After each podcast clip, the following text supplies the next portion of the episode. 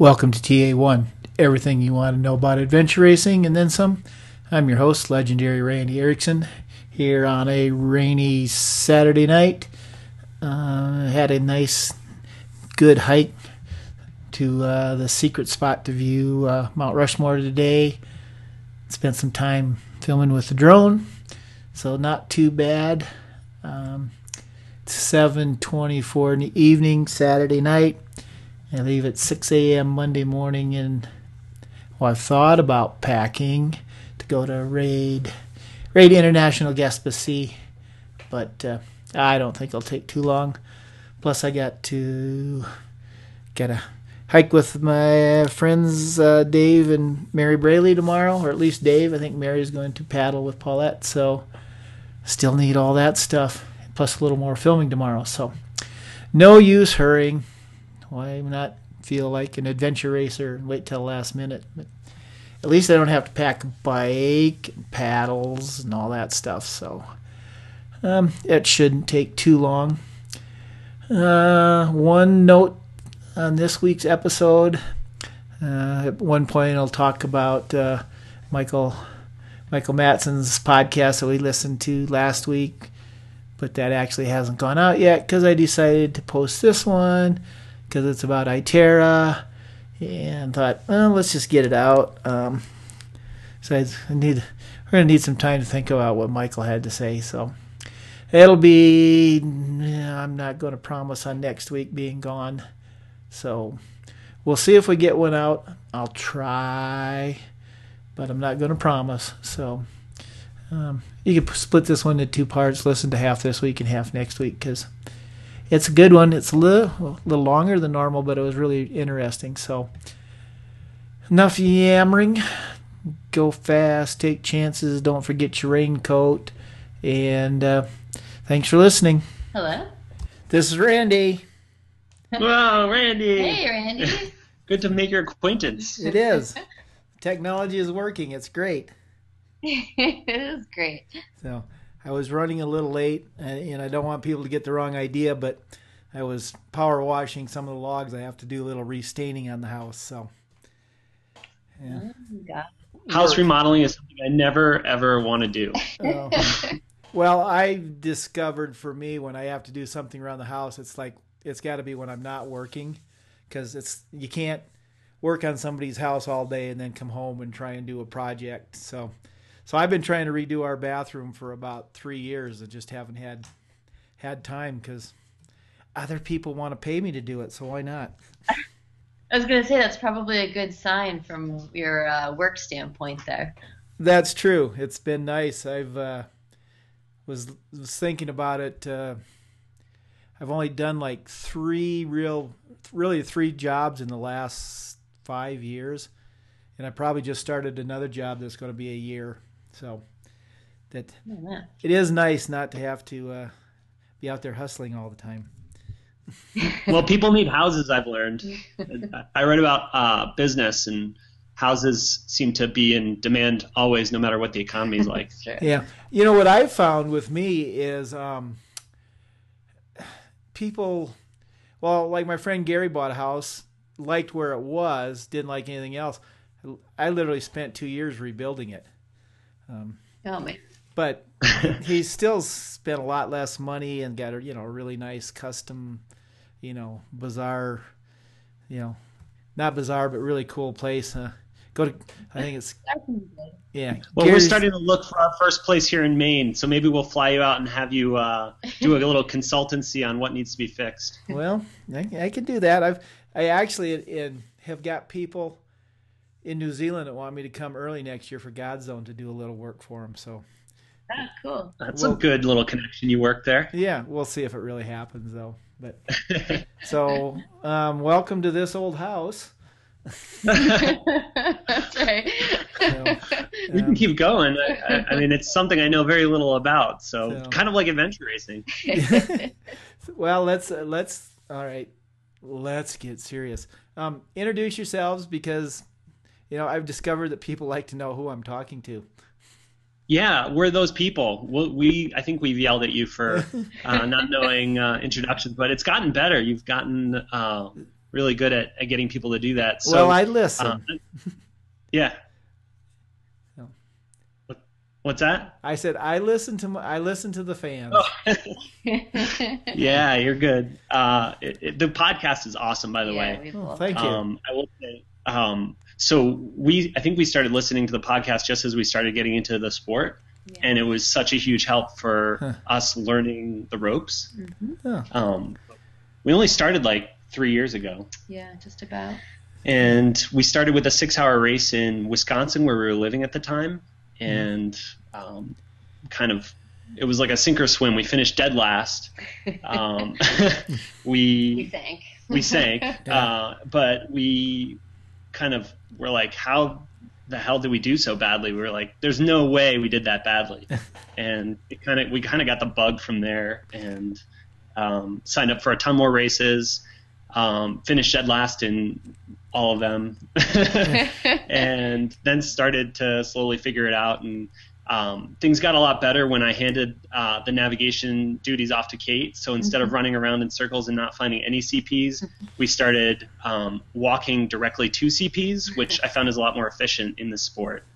Yeah. Um, yeah. But uh, yeah, I, I, guess so. It, the team, Team Strong Machine, is um, mainly uh, Kate, um, my my wife, and myself, um, Cliff, and my dad, who's uh, whose name is Starker, mm-hmm. and he lives in Illinois. And we were all in the Midwest, and um, had always wanted to try adventure racing, but had kind of been intimidated by it. Um, it seemed like the races were really long and arduous, and um, involved a lot of gear, and scared us off.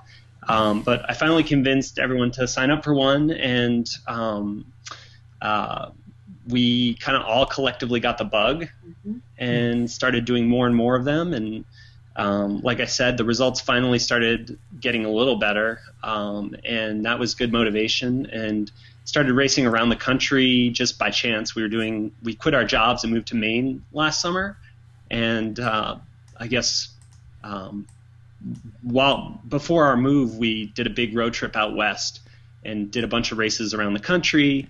Um, did nationals um, at USARA a couple times, and um, then uh, decided to once again leap in over our heads and try try international expedition racing at ITERA this year, uh, thanks to the somewhat dubious advice of our good friends at Rootstock Racing. yeah. yeah, they were probably laughing the whole time. So, well, we'll we'll get to ITERA because, uh, yeah, I really want to hear hear from you guys about it. But, um, so Cliff, you and your dad started racing together first, right? Yeah. So, um, we were big TV watchers when I was a kid. Uh, we also would do occasional weekend camping trips, but um, we got uh, into uh, like I'm, i share like everyone on your show started watching Eco Challenge, and that's how they found out about adventure racing. Mm-hmm. Um, we are more of those people. Um, so we mm-hmm. we started watching when I was a kid, and we were like, that just looked crazy. It looked it it. I literally had dreams about it when I was a kid. Um, and um, for my high school graduation present, uh, my dad signed us up for like a sprint race. It was like a balance bar race, and looking back on it, it wasn't even really ex- or adventure racing. It was kind of like obstacle course racing, mm-hmm. um, but um, it was really really fun. Um, and I kind of got the bug originally doing that race, um, but then ended up not really racing again for like a decade after that um, because I didn't really think I could do it and couldn't find anyone to do it with me. Um, so we kind of went on hiatus for a bunch of years until until Wisconsin when we were living together. So, what do you think was the, well? What do you think made you start to get into it again?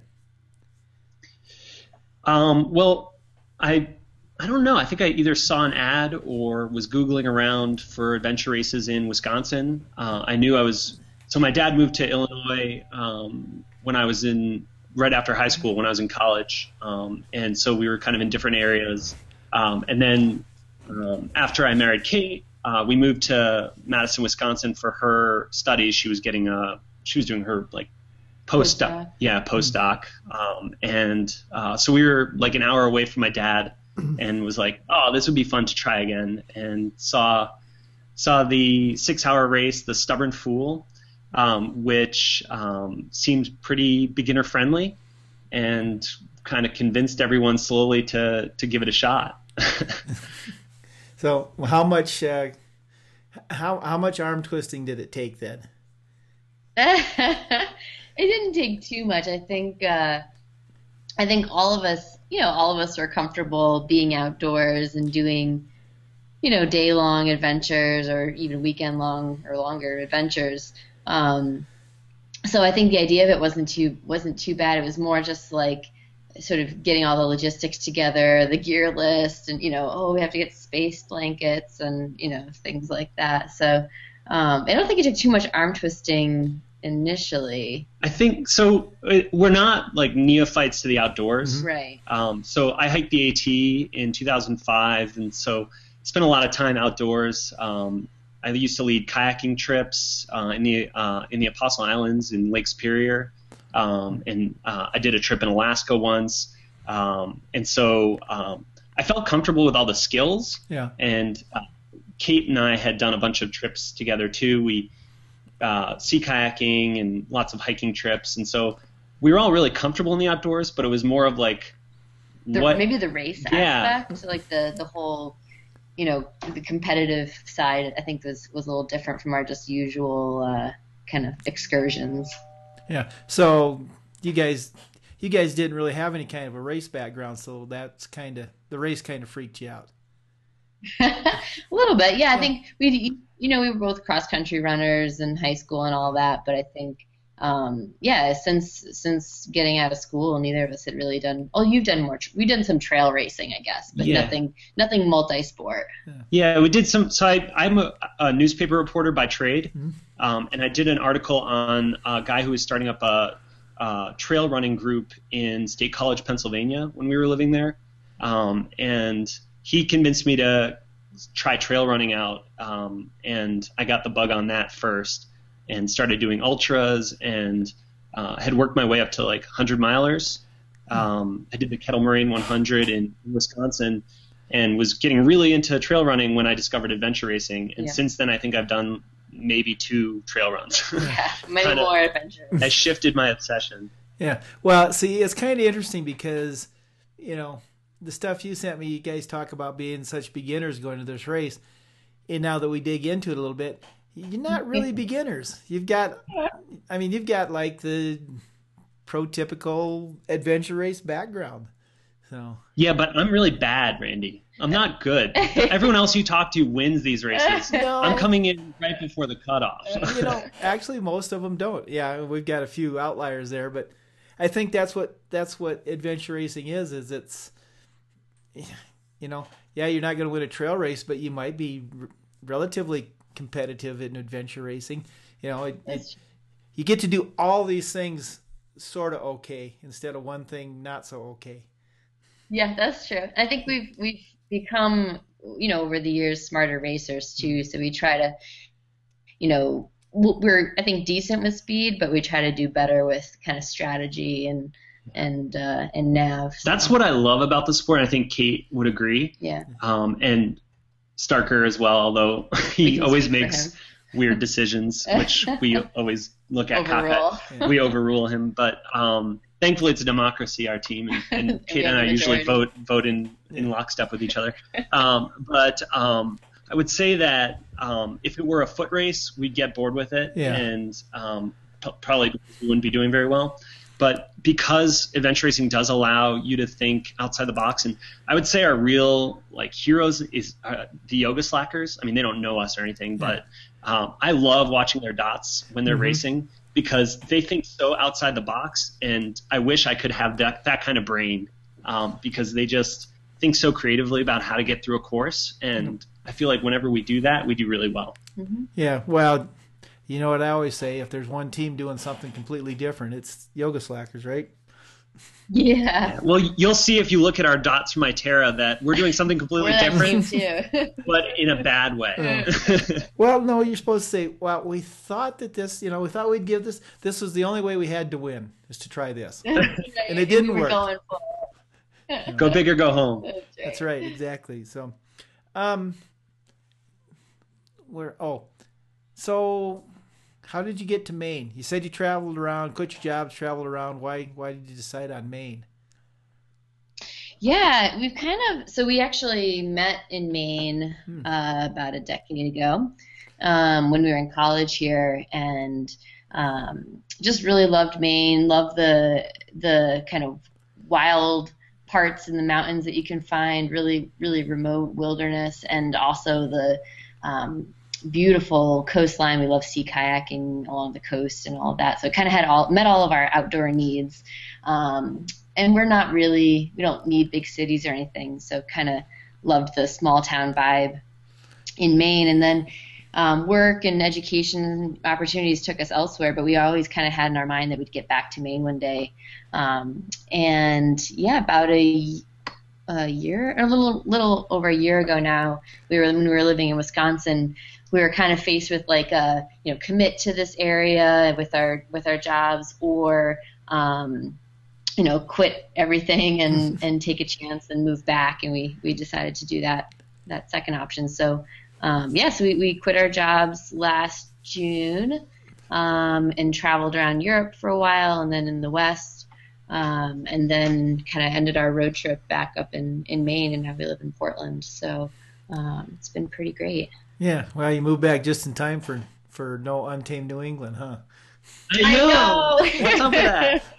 we believe me, we talked about it. We are like, oh, great, we can finally do this, this, you know, really cool race. Yeah. But You know, we're, we're thinking of just racing to to his house. Like he he dared us on Facebook, so I think we're, we're we might take him up on that sometime. or we, we, we heard we may be able to get a copy of the maps, and maybe we could just uh, do it ourselves or something. Well, you know, I think you can go to My Topo and they'd probably print you out some of the race maps. So, yeah, I bet they would. you know, and I think that there's a couple of those mountaintop CPs from the last Untamed that the controls might still be there because nobody wanted to go get them. Yeah, we heard that about a couple other ones around Sugarloaf too. So maybe we'll be the ones to go clear the course. So, well, that'd be yeah, that'd be kind of cool. I mean, that would actually be kind of fun, wouldn't it, to get a map and just go do the do sections. I heard some of those sections were not uh, worth redoing. yeah, I, I hear you there. But I mean, we do that here with Primal Quest maps. We'll we'll take them out and just oh let's oh let's go let's go to this CP. We haven't been there for a while, so yeah, that's, a kind of fun. idea. How do you know if you're there though, Randy? Um, because I've been there. Well, you know the other thing, you, other thing you can do, GPS. and we used to do this for Paulette, is just put the coordinates in a GPS, and then Yeah. when you Yeah. get close, it'll beep.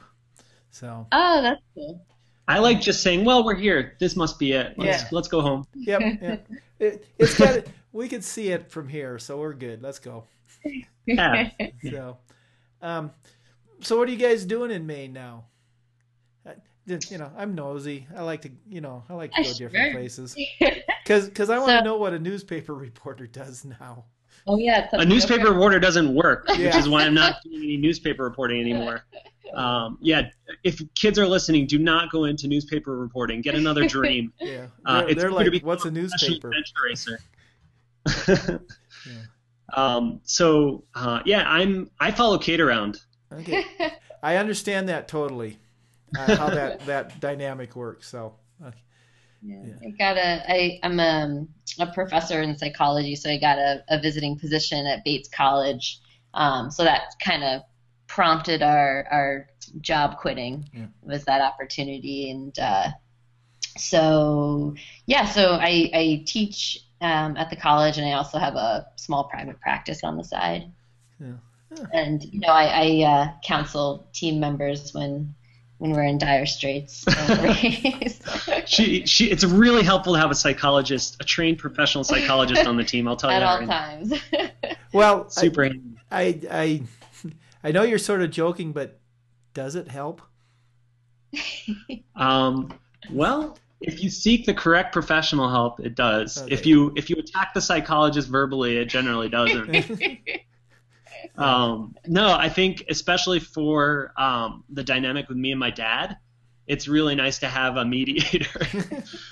um, because my dad and I are both much more competitive than Kate by nature, and we are always bickering about who's going faster or slower and who's made the worst mistake.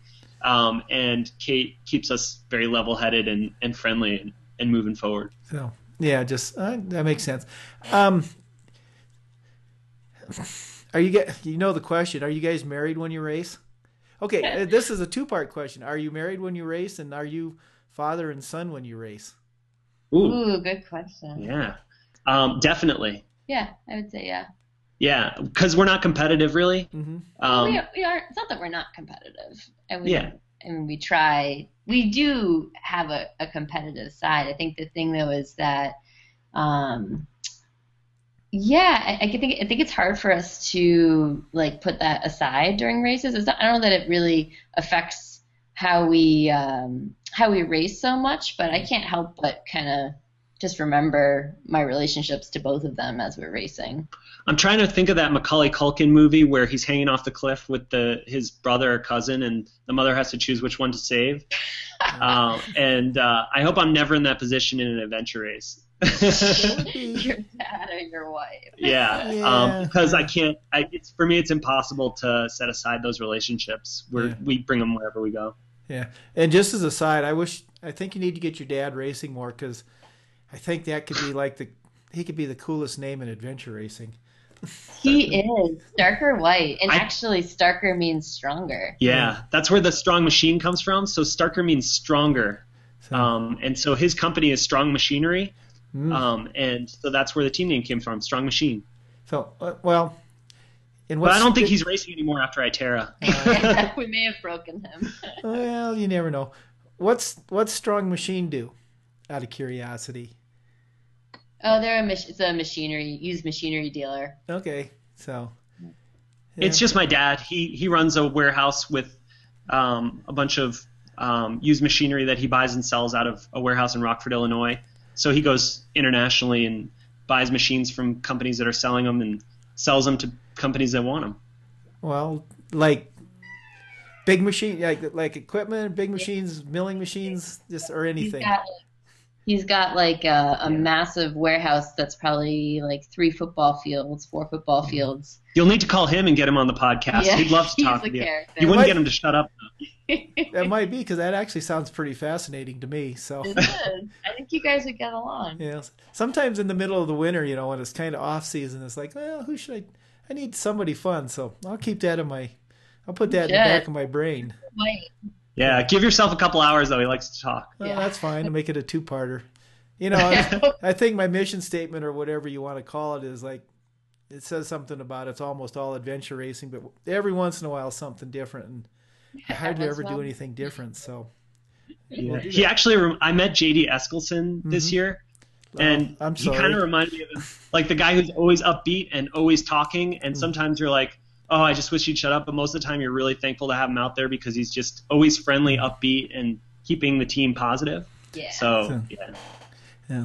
So, Kate, what do you notice about adventure racers from your professional point of view?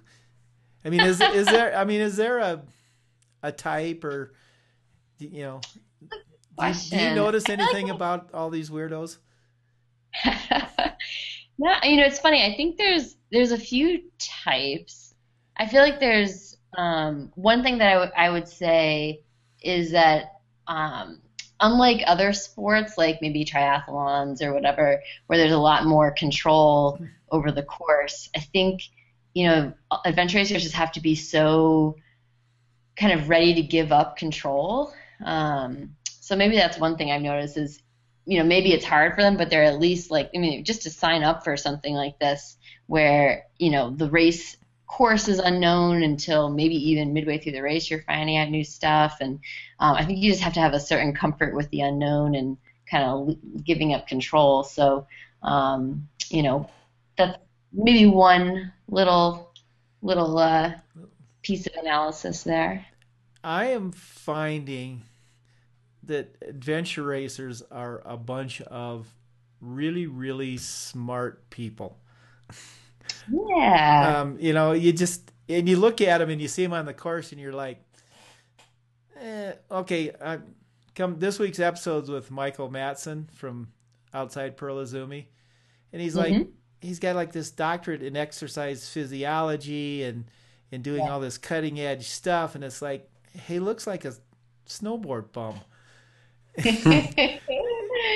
but you know, I think that you kind of like that's the sport, you know, right? Is is uh, you know strategy and analysis, and that's definitely what what got Cliff and I hooked was the idea that you could actually beat other people not out of sheer physical force, but just by you know outsmarting them in in one way or another. I think that we found that really satisfying.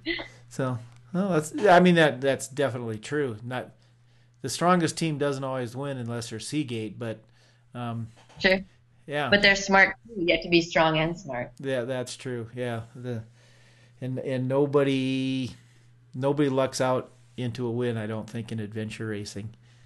No, I don't. I think not. We tried in Itera, it didn't work out. Yeah. Okay, well, okay. There's a case in point.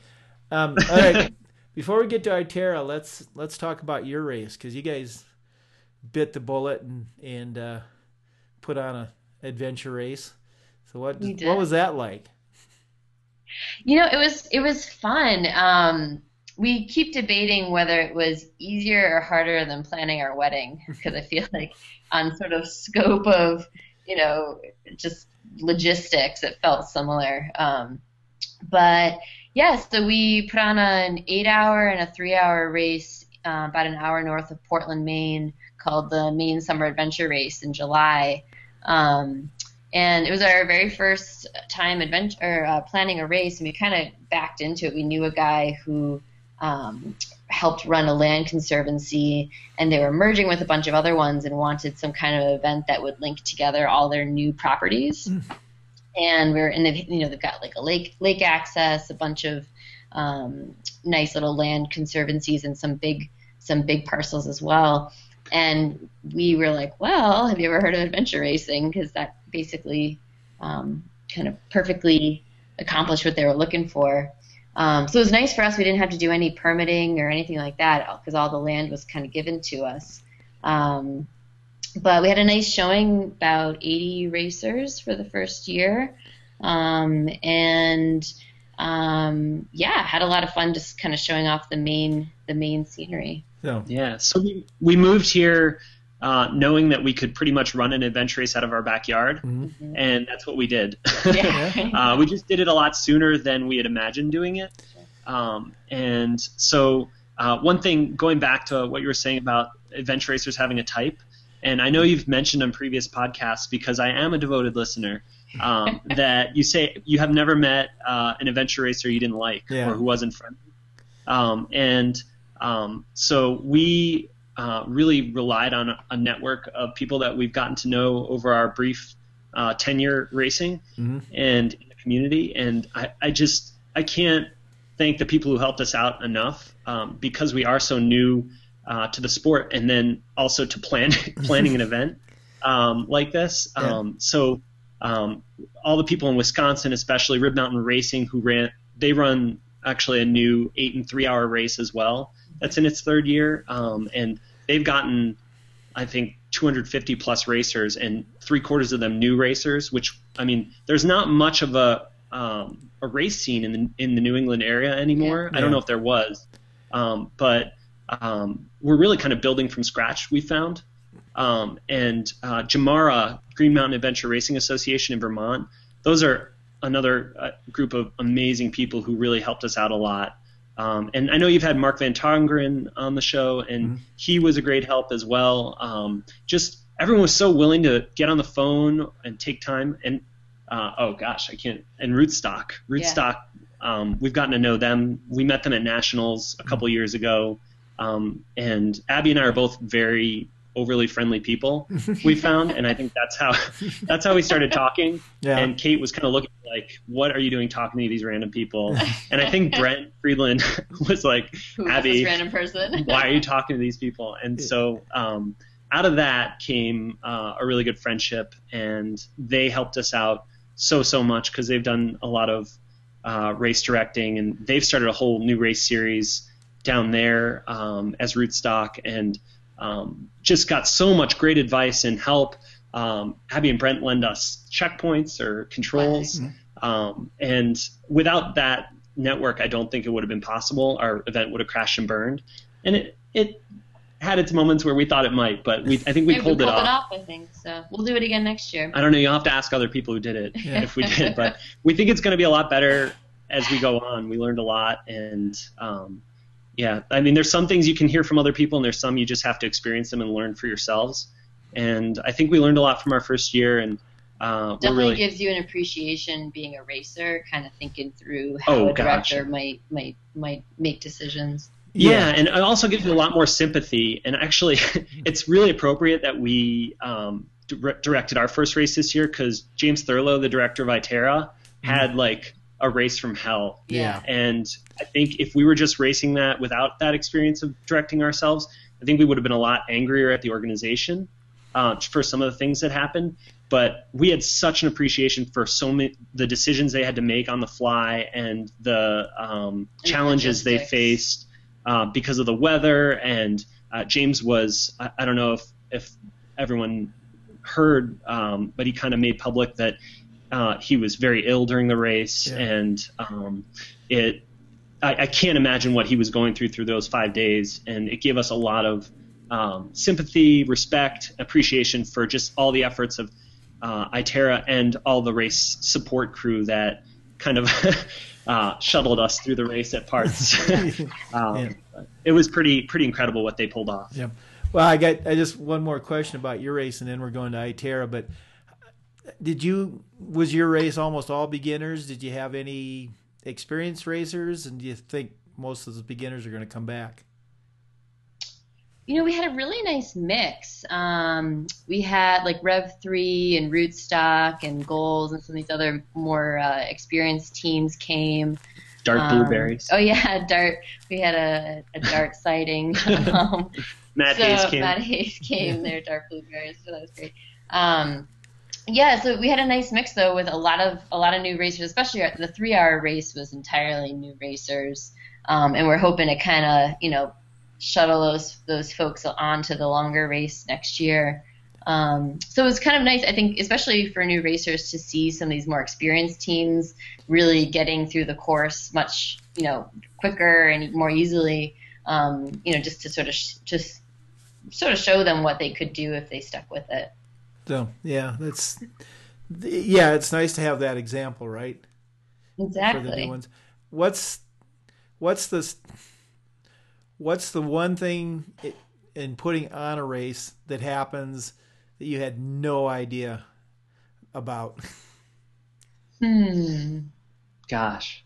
There's or is there, you know, Oh. there's something that happened. Maybe you're the like, extent really? of- the extent of the race director's sleep deprivation in the uh, days and weeks um, leading up to the event was was uh, greater than I expected. Yeah. So I, the hardest thing for me was trying to figure out how fast and how slow teams would go. Yeah, that's probably That's the thing that yeah. tripped us up this year. I think is Yeah. um, we know the fast teams are Herculean, but they are mortal. And we set a really big course. I think we had like a 12-hour course. Like Abby at the beginning of the race, she was running to the race start, and she goes, "You just set a 60-mile course for an eight-hour race." And I was like, "Is that bad?" um, and so no one cleared our course, but I think that's a good problem to have. I think that was my goal, um, or at least my goal. I don't know if Kate's was as well. I think she wanted a little closer, but I wanted to have every team race the full eight hours. So Yeah. I didn't want any team coming in at five hours after having driven eight hours to Maine and then getting basically half a race in. So I didn't really mind that that much, but I think some teams were a little overwhelmed by the size of the course. And then I think for the slower teams, it was kind of like we tried to give a lot of options where you could shortcut. Um, there are tons of places. To Yeah. shortcut, yeah. but I think for beginner teams, they didn't realize entirely that they could shortcut as much as they did, or could have. Yeah, So I yeah. think uh, trying to figure that out a little better and, and using, I think previous years' data as to how fast teams traveled will help us out a lot in the future. Absolutely. Yeah, exactly. I mean, that is the hard part. You want it long enough.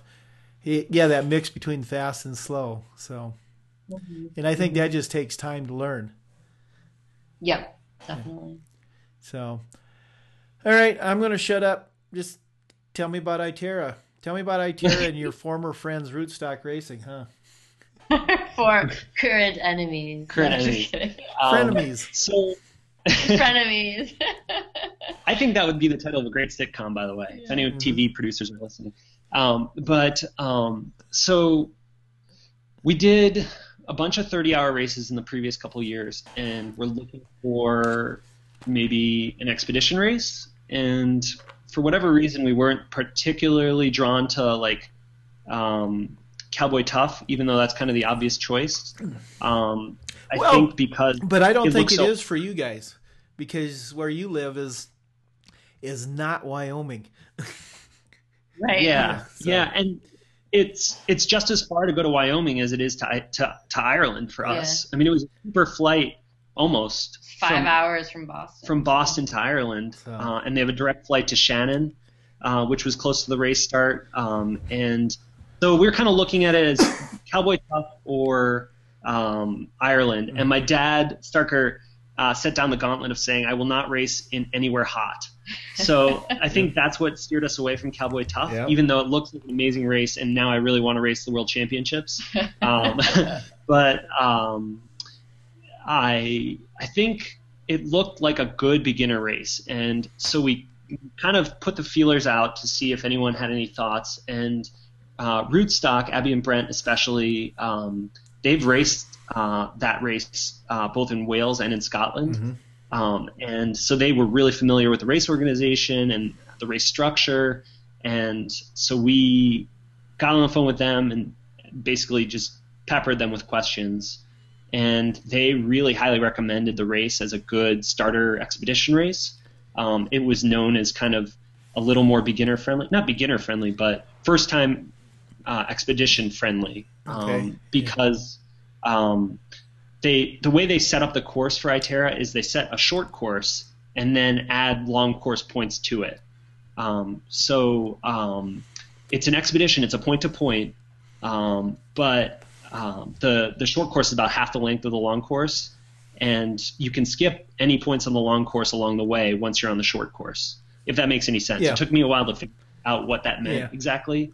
But, well, it's um, almost like the long course or optional points for yeah. optional for, once for the short you, course. You, yeah, once you get your head around the fact that you're not going to do every point, mm-hmm. then it becomes much more strategic, which we like, yeah. and uh, much more about uh, rolling with how you're feeling. Uh, you know, if if you're feeling good, then you add a point. If you're feeling bad, then you skip the point and kind of s- keep it keeps the race together. So from an organizational standpoint, it makes sense. Yeah. But from our standpoint, it was it allowed us the flexibility to not feel like we were constantly falling behind or worrying about cutoffs, which, as it turned out, uh, because of the crazy conditions this year, turned out to be the case. We mm. were always fighting cutoffs and always feeling behind and uh, we weren't the only ones. yeah. yeah, there were some really good teams doing the same thing, um, but uh, it was just such a crazy year this year. But anyway, I'm getting ahead of myself. So um, we decided to to sign up, and I got on the phone with Starker and was like, "All right, old man, what do you think?" And he's like, "Well, I'm not getting any younger." So he is 62, just for the record. Yeah.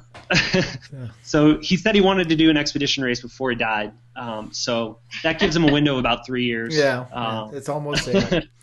no, uh, and um, yeah, the race actually almost killed us all. So no, but um, so he he got in, and then we needed a fourth teammate, and for the fourth teammate. Um, I have a good friend who I hiked the Appalachian Trail with. I met her on the first day of hiking the trail.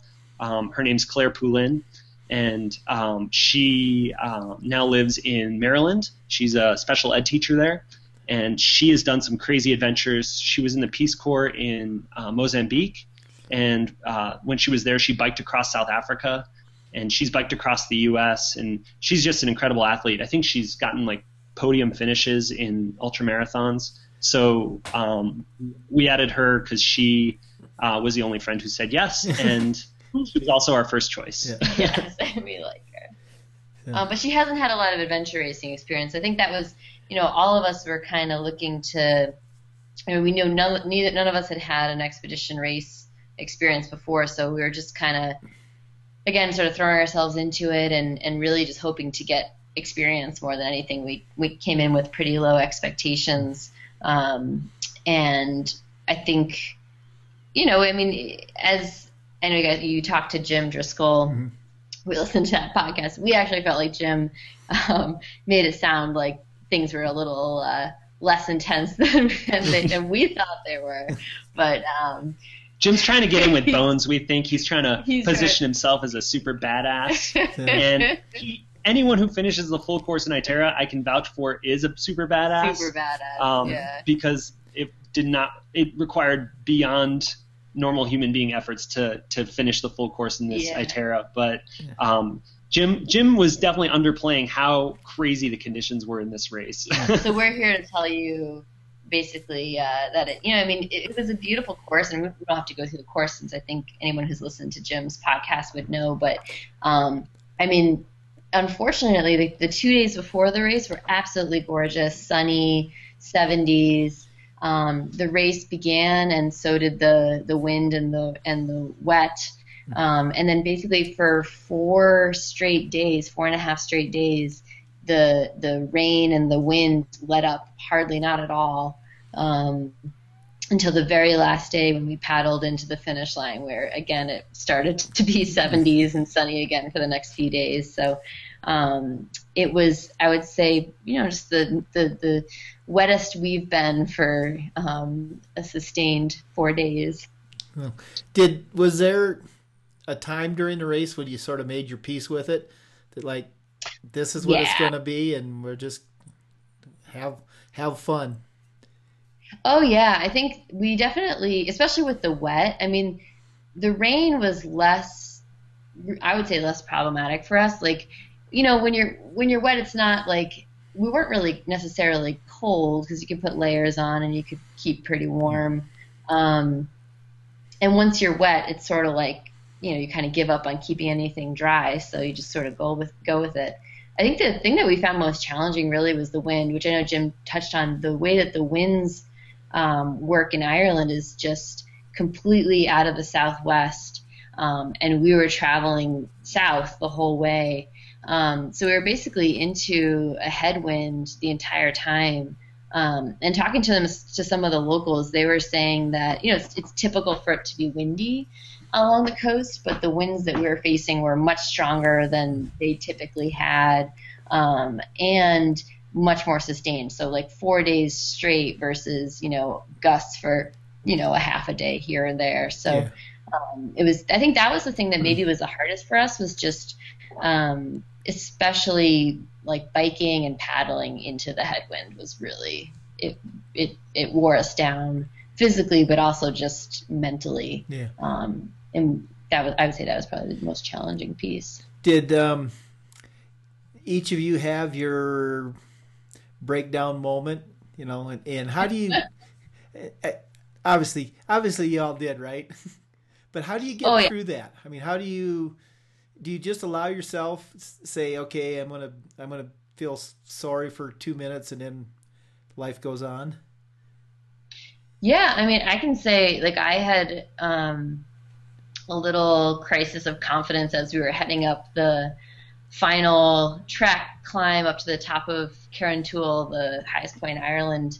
Um, it was com- we were completely socked in by a, a storm, so it was very very foggy, and it was probably it was just getting dark as we were climbing, so we didn't get to the top till after midnight, and so couldn't really see anything. And I think you know navigating up there, I felt like here I am, you know, asking these three people to follow me up this mountain, saying that I know where we're going, you know, but what if I don't? What if I, you know, lead us off the wrong way, the wrong spur, or whatever? Um, so I had a little moment of kind of telling everybody like, "Hey, I don't think I should navigate you. Let's turn around and go home." and so the best piece of gear I think that we had was our bothy bag.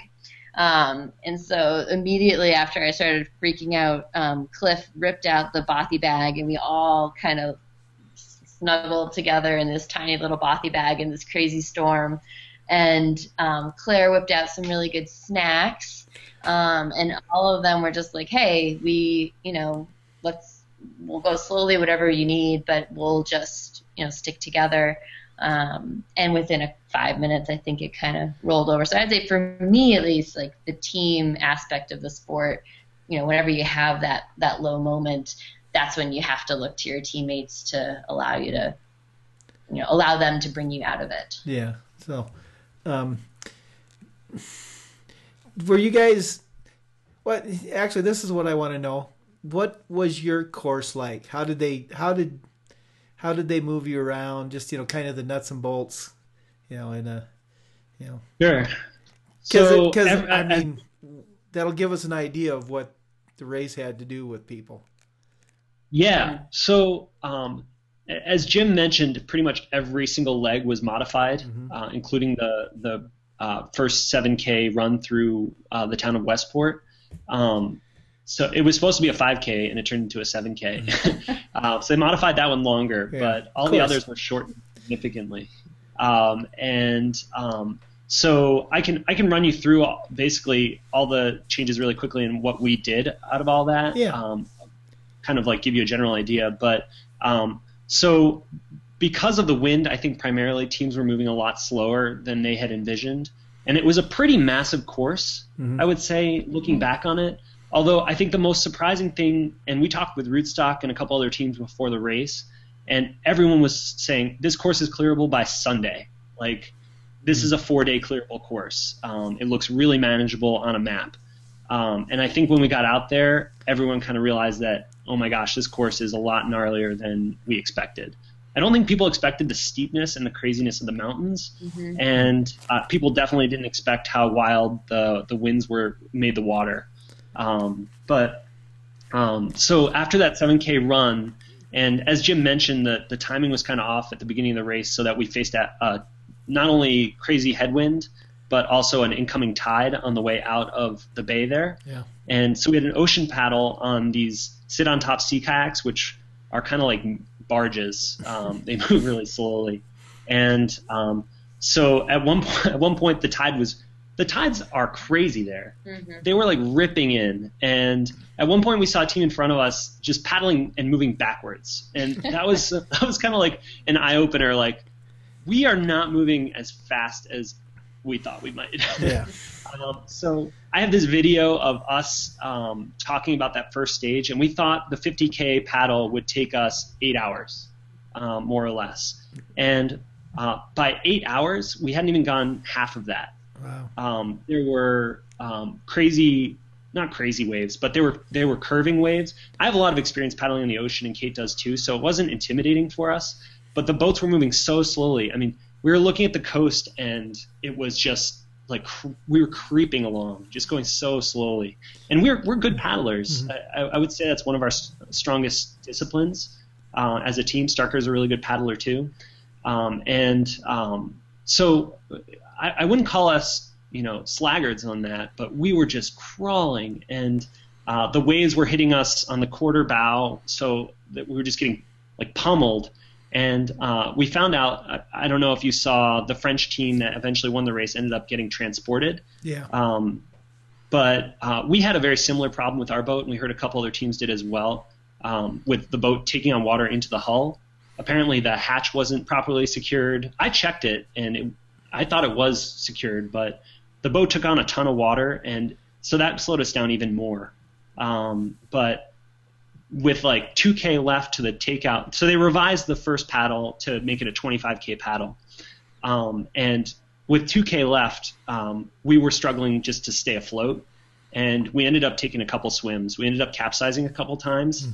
And that kind of set a tone for the rest of the race for us, of kind of like being a little freaked out. Yeah. we ended up, and thank God the race re- required uh, mandatory uh, certification because even though I know how to self rescue and, and Claire, who was in my boat, knew how to self rescue, we uh, comfortable with those skills. Uh, I think that that course that they required us to take Um, at the time, I was like, I don't want to spend $500 on this. But when we were out there in the middle of all that craziness, uh, like our training kicked in. Yeah. It was like, remember your training, and we flipped the boat over and got back on, and we're, we're, able to make it to the takeout. But um, from there, um, there was a beach walk, which we probably should have run a little bit more of.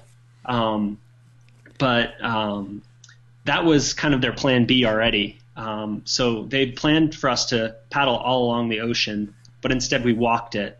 Uh, along the beach, which was beautiful. And Jim said it was his favorite part of the course, and it was definitely really nice for us too. Um, and good to be on land. Yeah, yeah I get uh, after that crazy paddle. Um, but Claire especially, I think, was like, "What did I just sign up for? What did I just get into?" And took us a little while to get our mojo back. Um, so we did. I think it was like a 20k walk um, along the beach and these coastal roads, and then um, hit uh, kind of a, a, de facto or like modified TA of sorts, um, where we got back in our boats and crossed a channel, um, and had to push our boats through this like shallow river for like more than a kilometer, and then uh, finally paddled across this channel, and then it was like 3 a.m. and we were chatting with the the guy who was running the the paddle takeout, and he was like, "Hey, you're doing great, good work." Um, did you know that there's a cutoff at 5 a.m.? I was like, what? we were like just chatting with this guy, and then we're like, oh crap. So we had to like kick it, and um, we pretty much sprint, like not sprinted, but we were in like 5K pace mode, um, 20, not 24 hours, like 15 hours into this race, running to a TA uh, for a 5 a.m. cutoff that I wasn't aware of. I don't know if Kate you knew about I it. I think I just assumed with all the changes that it wasn't in effect anymore. but um, that's where our experience probably would have been helpful. Yeah. yeah. um, but the Japanese team was with us, and so we kind of just all were running together in this crazy, chaotic pile of like running backpacks, uh, and um, they were behind us the whole time, and we saw these arrows which we had seen in previous TAs, and um, we followed the arrows, and that was a mistake because it was actually for another race. Yeah. And um, the we finally figured it out, and we headed back up to where we saw we knew the TA was, and we saw the Japanese team outside, and they were like thumbs up on us, like they made it, and they didn't speak much English, but we were like, oh crap, like they made it, and then we got in, and we got in, I think at like 5:08 or something, mm and we had just missed the cutoff, and we all were like so bummed because we were like, oh, we just missed the cutoff in the first night of the race. Like, th- this is it's the end. We thought we'd get pulled from the course. We thought we'd, you know, had wasted all our time and money coming over, and it was a big low point. Um, so the rest of the team kind of composed themselves. We had a meal. They told us to just sit in place, um, and so we just kind of rested. I was um, still pretty wired. It was only like we'd only been racing for yeah. 15 hours at that point. So I was eating some three bean chili in the uh, bathroom where it was warm, and uh, as as kind of like as, as ruminating on our experience and what was going to happen. And James Thurlow, the race director, walked in the door, and I was like, "Oh, James," and he's like, "Oh, what what are you doing? kind of we had this moment like where we didn't really expect to see each other at that moment in that place. Um, but he um, he showed up and a lot after a brief discussion where I was like, listen, our team is raring to go. We ran in here. Um, we're we're still full of energy. We're still very much wanting to race. Uh, after some deliberation, he said, okay, if you're out of here by eight, you can stay on the short course. So by that point, we were still an active short course team. Mm-hmm. Um, but he said that uh, the caveat was we could not rank above any team that had gotten out of the TA by 5 a.m., which That's, we were fine with. We yeah. didn't really, yeah. It's a good call. But it was super nice of him. Yeah.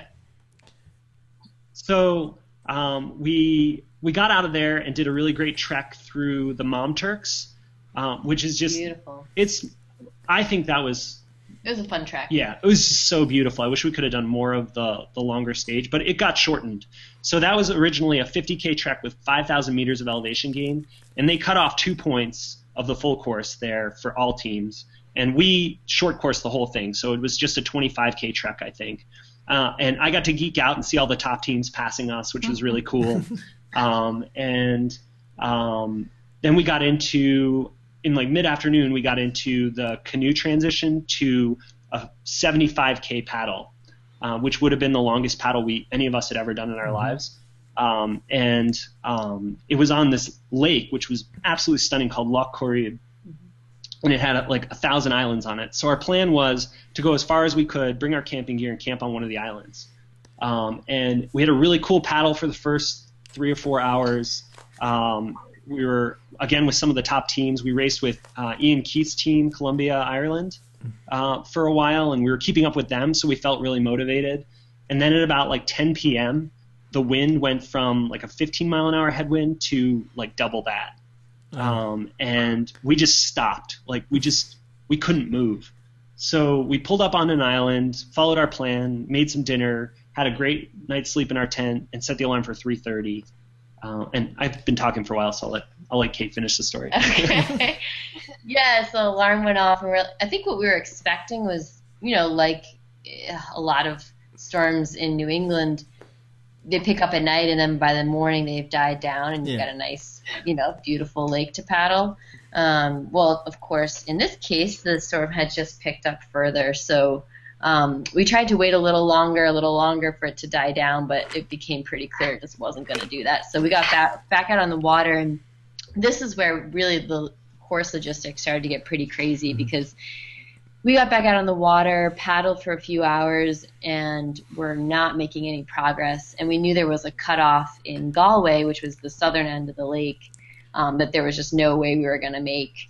Um, so we. Spoke, I should. Can I, do you mind if I interrupt? Oh. I could should say at this point that both Claire and I were having severe tendonitis in yeah, our arms. Yeah, we had some okay. major injuries. So that was really cutting into our strength paddling. Yeah. Um, but go ahead. Um, so I mean, we we basically decided we needed to chat with the race organization. So we pulled off and called them and just said, hey, you know, what do you want us to do? There's no way we're going to make this cutoff. Um, it turns out that about a dozen other teams had done the same thing. um, so this is where the great shuttle route began, um, where we we sort of we ditched our boats, walked into town, or actually, I guess we got a cab into town. That was yeah. that was nice, um, and ended up sitting in town for God like six hours waiting for a shuttle to pick us up, yeah. and picked up a bunch of other teams, and then this shuttle was actually going to continue to to go around for many more hours to pick up some other stragglers here and there along all along the edge of this lake.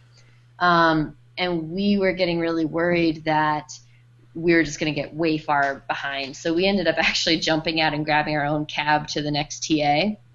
Um, because we we really you know wanted to yeah. race and we were kind of bummed that we were we were uh, but you know totally understandable they had they had like I said I think like ten teams or something that had um, been unable to continue to paddle so they needed to pick them all up and shuttle them along so um, so we got um, driven to the TA where the uh, where we got on our bikes um, and that section also got shortened substantially. um, there were some issues with a, an Itera ferry that they were running that had to be canceled, and so people had to get on a regular ferry.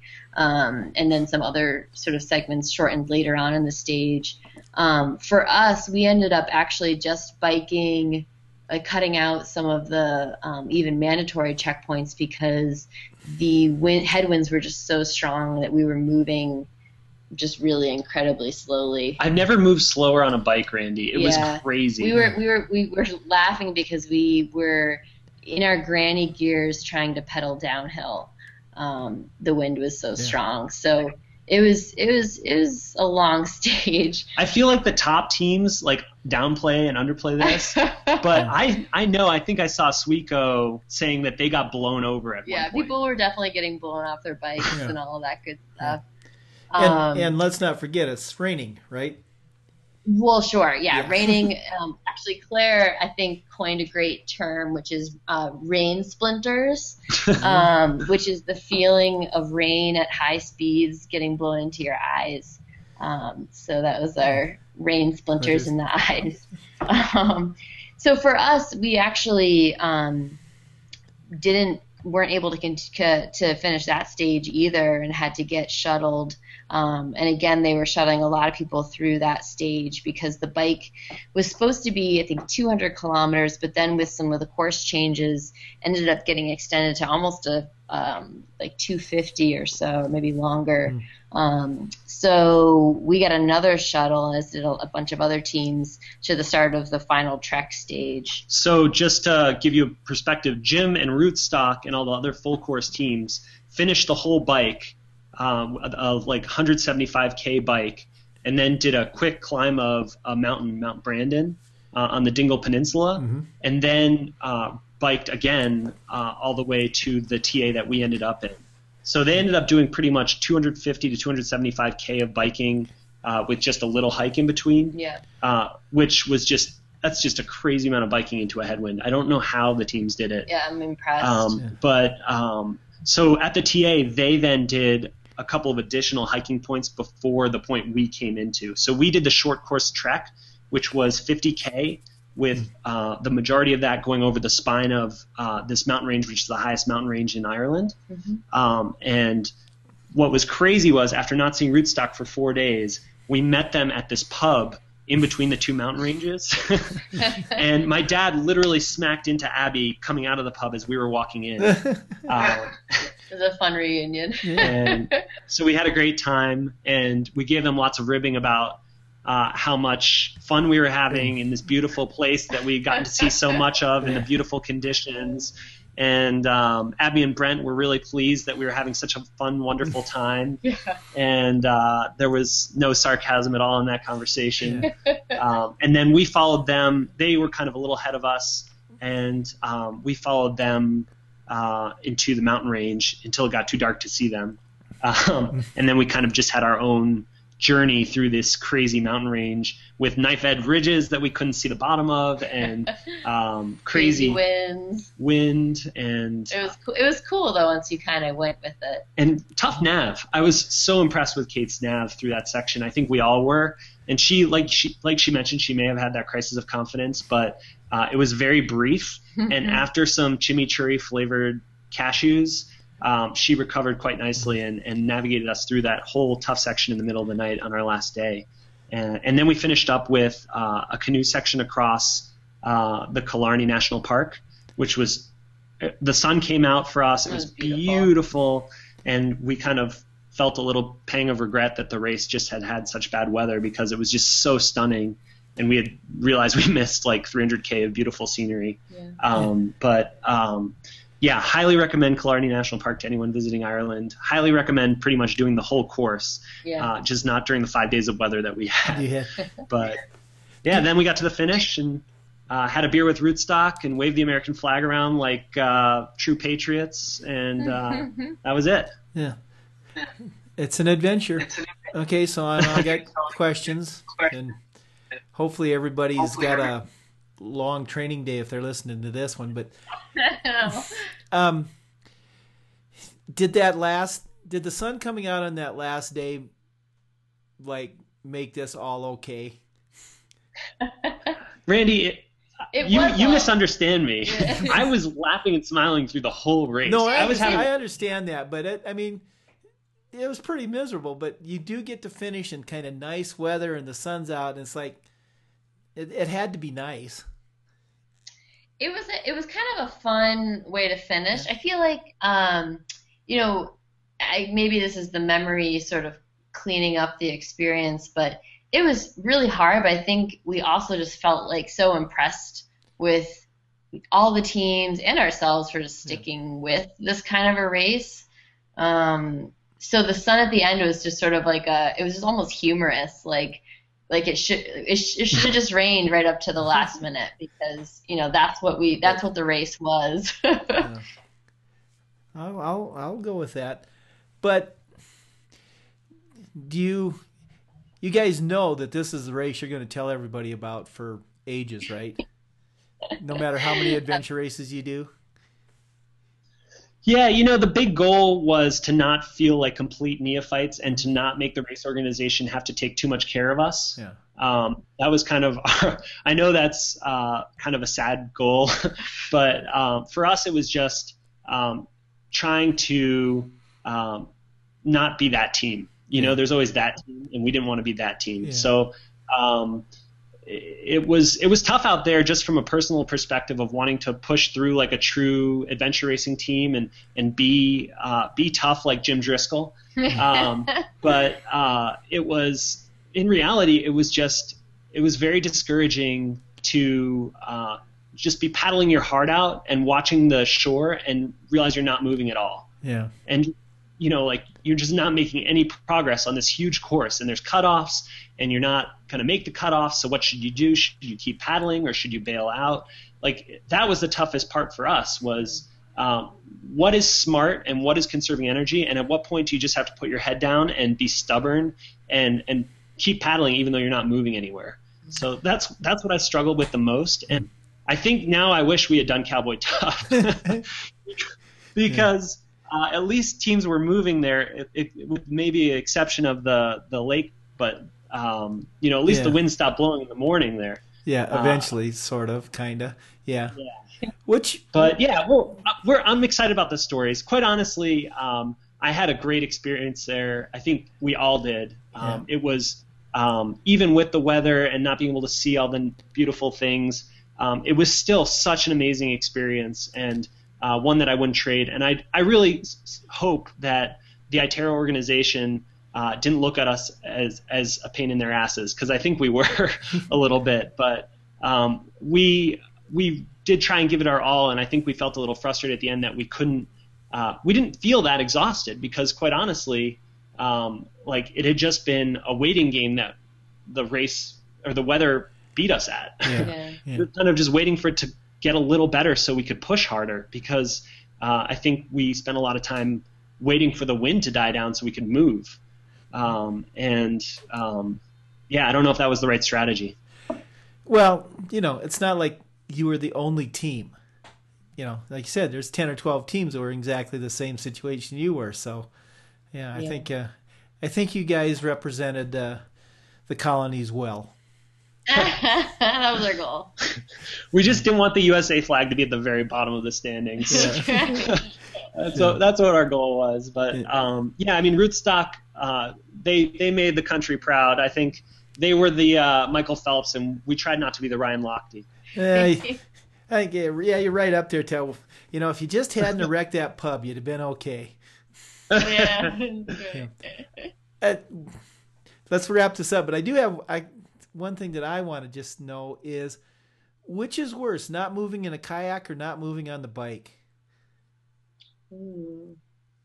Kayak.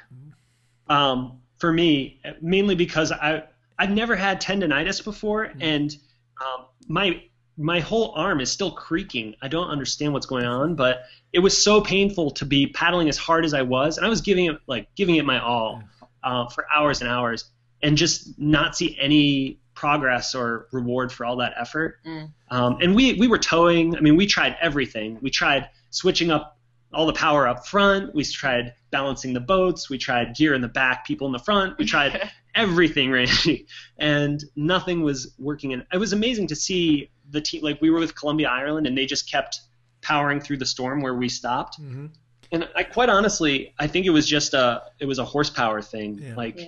I think they were able to at least make one to two kilometer an hour progress, and we were pretty much at a dead stop. So it was like that little bit of difference of power. Um, I think got them through the stage when we just couldn't. Um, and so I think on a bike, at least you can just stop Yeah, and not lose ground. That's but true. You can't stop paddling. yeah, Yeah. you have to keep paddling if you're in the middle of a lake, or you'll get blown backwards. yeah, that's probably the difference right there. So, um, Although I like paddling more than biking, and that's not said by many adventure racers. you know that's true, and it, it, I guess that's just your back. Well, I mean, a lot of people have paddling backgrounds, but I suppose you guys actually paddle when you're not racing, unlike most adventure racers, right? Yeah, we like we, we do a lot of sea kayaking. Our favorite new piece of gear is our Epic paddles that we invested in. Yes. Oh my gosh, highly, highly recommend for any new racers out there. If you're looking about wanting to go faster on the water, those things were blazing. Huh. Well, there you go. Maybe should, they should uh, sponsor the podcast, but So all we needed was a motor in the boat for this race. Yeah. Um, so what's kind of next for you guys, and what's um, I hate the term, but what's your uh, your bucket list race you're looking forward to? You know, maybe down the road a few years. Well, uh, next race for us is the USARA Nationals, mm-hmm. so we're looking forward to that in Georgia. Um, and then, yeah, bucket race. We've talked a lot about some bucket race lists, uh, uh, bucket list races. Um, I think we would love to go to Patagonia. Mm-hmm. Um, we'd love to go to South Africa. And With anything international. yeah, right. Um, and I think uh, we've talked about um, like we've heard a lot of good things about Australia too. So so I yeah. you, I did a study abroad in Argentina, so I really want to go back down to Patagonia. But I also really love Paraguay. Oh that yeah, race kind of Really I've heard really good things about that race, um, and um, I speak Spanish, so that's a that's big a hand up. Yeah. Yeah, yeah, um, and my dad does too. Um, so that would be really helpful. Um, I don't know if my dad is going to keep racing these expeditions. I think he's one and done. Um, but I think I think he'll make a 30 hour limit for himself after this. But I could be wrong. Uh, we'd love to have him if he wants to keep racing. uh, he's a great, great, fun guy to race with. Um, but um, I don't know. You know, Randy, it's it's tough to to say we belong in a world championships. Like I don't know if a director, quite honestly, would want a team like us there until we get faster or get better. Um, it's it's a tough call for teams like us at the back of the pack. Like you don't want to be holding up the race or complicating things. You don't want to be a burden. Um, but we still do want those experiences. I think Mark Harris, when he was on your podcast, I was listening to it. Um, you know, he is really out after those teams and wanting to make sure they're okay and having a good time too. Yeah. Uh, and we really appreciate that. Not every race director has that philosophy, but um, you know, obviously our goal would be to do every race we could do, yeah. but I think there is a natural selection in some of these races between those that really only want five teams to finish, um, which we'd probably steer away from, and the races that are more inclusive of slower teams and want them there. Yeah. Well, you know, and, and honestly, Patagonia is one of those that they only want three teams to finish, although you had a great training for it in, you know, because basically when I'm reading about Itera and seeing all that stuff, I'm thinking, yeah, that's what uh, that's that's just like Patagonia, except they don't have any infrastructure to help you out. That's what Mark Lattanzi said. he said this race rivaled Patagonia. So um, yeah, I mean Tierra Viva down there is supposed to be a little more tame.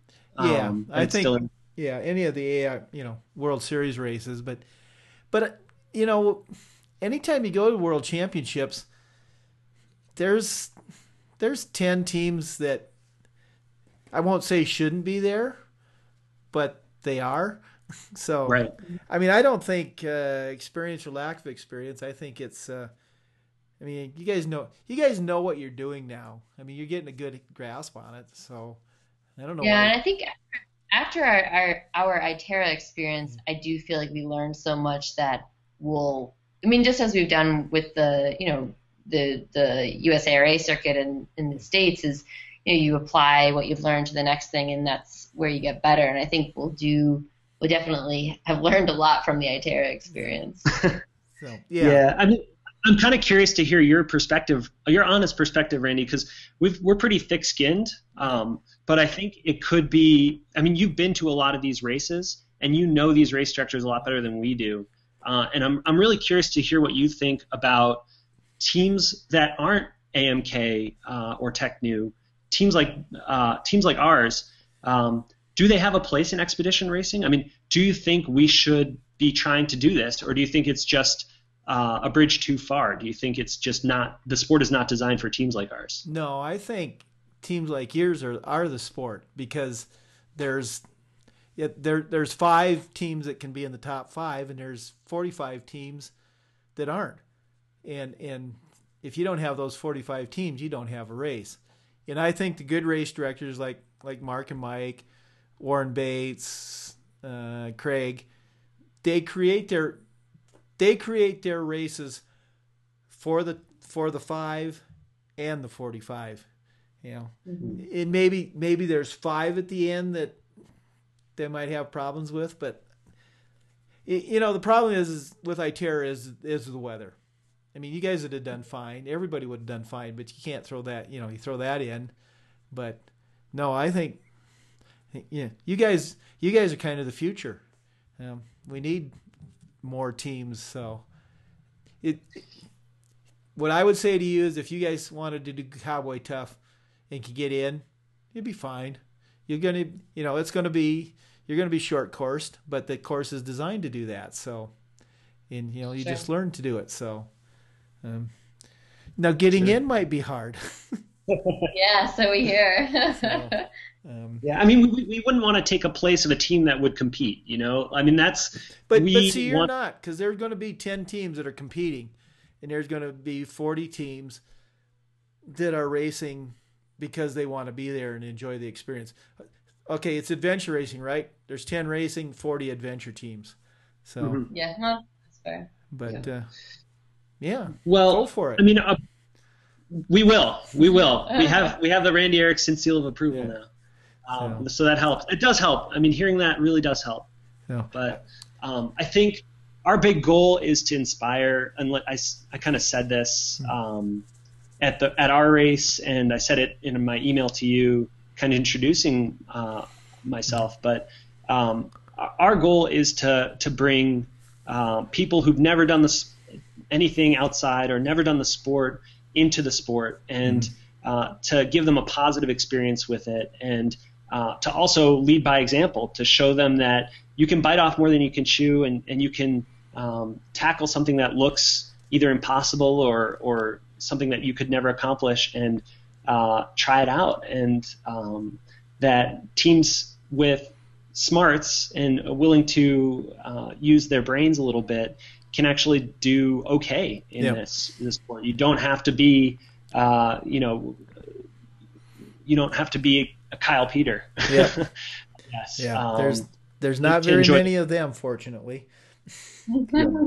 Well, I, and I will say that the the the community has been so supportive Mhm. uh, of of our racing style and uh, and of us, and I think um, you know coming from road racing to trail running to adventure racing, it's it's three different worlds, and that uh, adventure racers are uh, to a fault so friendly and nice, um, and um, that we need that in order to grow the sport. And um, I, I think that that's our goal is to. I mean, if we bring more teams in, we won't be finishing as low. That's, That's another true. goal of ours. so. You know, um, but yeah, yeah, that's our goal. yeah. World needs bad examples too. So But yeah, we think we're in a really good place here in New England to get people uh, all over this area uh, to first for, and foremost hear about the sport, and second give it a shot. And um, so we're going to try and spread the word and do more races. Maybe start a Northeast race series here. With uh, we're talking with GMARA about that, and uh, if you or anyone listening has any ideas, um, we are all ears. Um, so. Uh, yeah, we're eager to to give back and do our part, and um, would love to hear some some uh, good ideas as to how. There you go. That's you'll uh, you'll hear from people. So, all right, we're going to wrap this up. By I got one thing to say, and that's Raid International Gaspésie. oh yeah. See, oh, we love. We I, I know the how race to director. say it. He's Yeah, awesome. You. Yeah, you nailed that. Wait, Kate speaks French. Can you say it? And can I say go fast, take chances? You can do that, but I got to give a shout out to Natalie Long because she uh, spent about a half a day teaching me how to say that when we were in Ecuador. So, well. but uh, in this, uh, if you're listening to this when it first goes up, that's say I'm going to say hi from Canada. So, because that's where I'll be next week. Nice. We'll be there in a future year, Randy. We, Yeah. That's close to us, so Yeah. we got to race. That. So, but all right, you can do the closing. We'll say it together. No, you can do it. Okay. Go fast, take chances. All right, thanks for the conversation, guys. It's been great. Thanks, Randy. Thanks, Randy. All right, bye. Bye. All rise. Here comes the judge.